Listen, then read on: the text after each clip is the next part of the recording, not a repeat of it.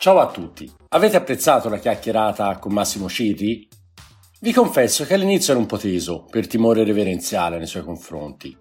Anche se timore forse un po' eccessivo, avevo comunque davanti a me un decano della radio che conduce una trasmissione fucina di molte iniziative, alcune delle quali hanno raggiunto una grande rilevanza. È proprio di Caterpillar che vi parlo in questa terza appendice.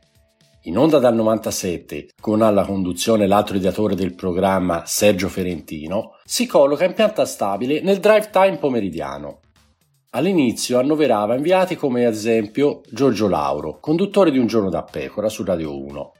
Con il programma nasce anche la sua festa di fine stagione, il Cateraduno, ormai stabile a Senigallia, con dirette dalla spiaggia o dal centro città concerti gratuiti di grandi artisti, ma soprattutto un'asta benefica, i cui proventi vengono devoluti all'Associazione Libera di Don Luigi Ciotti, che tutti conoscerete.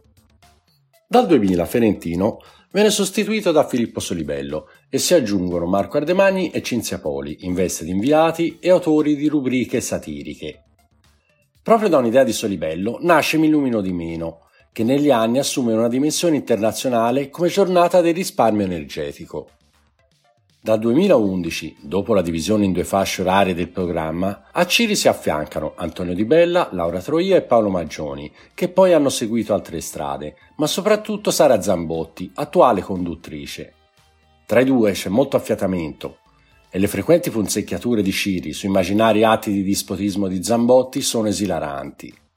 Tra i vari collaboratori vi sono stati anche Marta Zopoli e Paolo Labati con i loro sketch o come inviati, e Saverio Raimondo, con una rubrica da grande stand-up comedian qual è. Ci sono state anche due brevi appendici televisive, delle quali non sto ad approfondire perché la TV non ci interessa.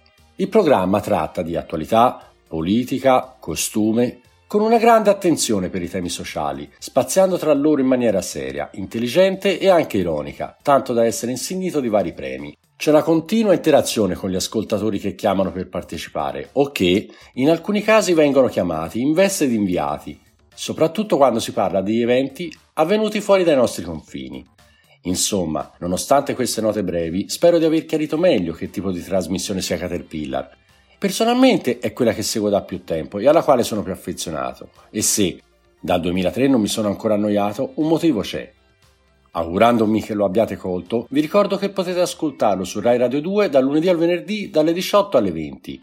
E con un saluto vi do appuntamento al prossimo episodio di RIPE, la radio analizzata in podcast. Siate felici e connessi.